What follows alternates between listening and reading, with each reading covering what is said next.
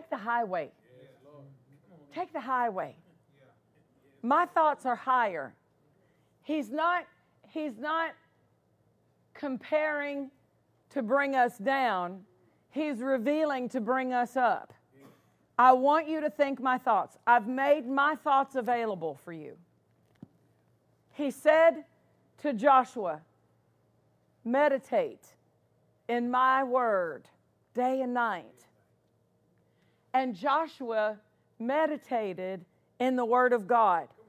He didn't even have Colossians and Philippians and Ephesians. He meditated in what he had. But when it came time for him to stand for the victory of God and the plan of God, he spoke to the sun. And the sun obeyed him. And he spoke to the moon, stand still, and the moon obeyed him. God stopped. He didn't even know. Do you know what it took for the sun and the moon to stand still? Every planet and every orbit had to be suspended. The orbits of all the, he didn't know that. But God was willing to do everything that needed to be done behind the scenes. God said, I'll cover what's behind the scenes. With an unrenewed mind, he wouldn't have been able to do that.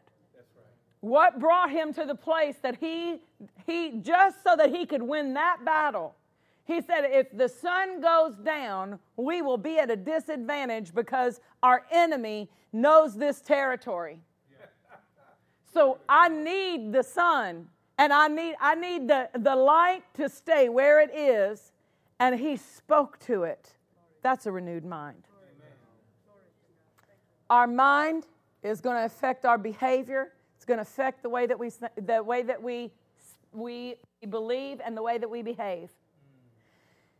I have heard multiple people. Charles Capps was one who said the, the very first book that got him on track was Right and Wrong Thinking by Kenneth Hagin. Bill Winston said that was the book that got him on track. The, the, that, that book, Right and Wrong Thinking, because he, it deals with if you think wrong, if you think wrong, you're going to act wrong, you're going to speak wrong, you're going to believe wrong. If you think right, you'll talk right, you'll act right, your faith will work. Why? Because it's in the mind that I, I make the decisions. It's in the mind that I choose my words. We want our mind to be governed by our spirit. The renewing of the mind is, is, is bringing the mind under submission to our born again spirit and the Word of God by using the Word of God. So my mind doesn't think what it wants to think, it thinks what I believe. It thinks what this thinks. Amen? My mind doesn't just think what it wants to think. If I catch my mind thinking what it's trying to want to think, I wait, wait, wait, wait.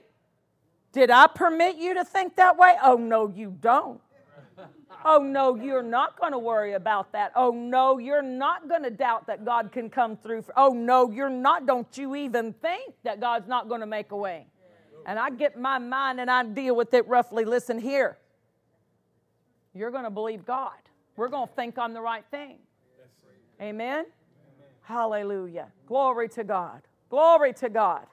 Glory to God. Thank you, Lord. Go ahead and give him praise. Praise you, Lord, for your goodness. Praise you, Lord, for your goodness. Praise you, Lord, for your goodness. Hallelujah. Hallelujah. Thank you, Lord. Thank you, Lord. If you're here today and you've never accepted Jesus as your Lord and Savior, I want to give you an opportunity. We never want to just assume that we know where everybody is with God. We want to always have a, an uh, altar available. If you've never accepted Jesus as your Lord and Savior, tonight is the night of your salvation. Available to you tonight is a rescue for your soul. Available to you tonight is a life that's worth living. Available to you tonight is freedom from all that the enemy has done, all that you've done yourself, by accepting Jesus as Lord and Savior.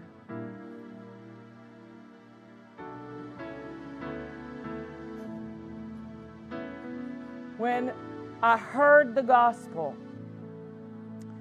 I did not have an understanding of the Bible. I did not even believe that God loved me.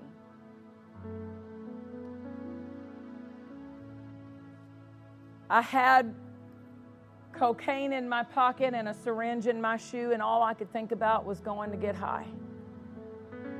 But the person who had come up to the hospital where my first husband was being kept alive by machines breathing into his lungs for him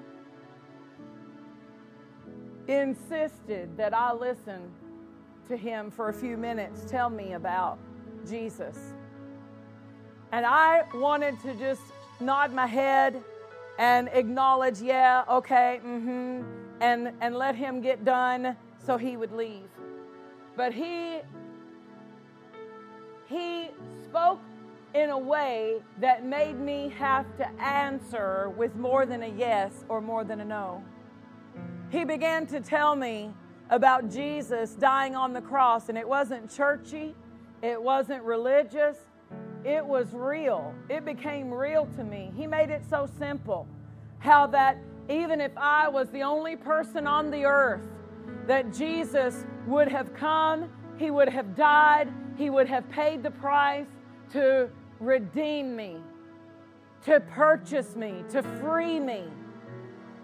And he didn't condemn me. He didn't he didn't judge me. He knew the situation. He knew that that he had been the, one of the people that had prayed with my first husband before he had gone to court for the attempted armed robberies, the armed robberies that he committed. I was being charged with attempted armed robbery. He went to he, he went to the altar with him and prayed with him, and that's why he had heard that he had overdosed and he had come to the hospital. And so he was talking to me and he was telling me it doesn't matter how bad you've messed up your life, God will help you. And that that took me off guard because I was convinced God couldn't care about me because of how bad I had been and the things I had done. And when he said, It doesn't matter, God wants to help you, a glimmer of hope came up in my heart. And I said, If God could help me, I want his help. I didn't know that I would be free from sin. I really didn't know anything about being under the control of sin. I just wanted help. That was the basis of my prayer God, if you can help me. I just want help. I need help to get off drugs. I need help to get my life is out of control. I need help to get it under control. Lord, help me. And when I prayed and I, I asked, I prayed the sinner's prayer at his leading, but the only thing I was thinking was, Lord, if you can help me, I want your help. If you want to help me, I want your help. And that opened the door for God to bring me to where I am today. He helped me and He's still helping me. But I accepted his help when I accepted Jesus. Jesus is the help of God made real for us.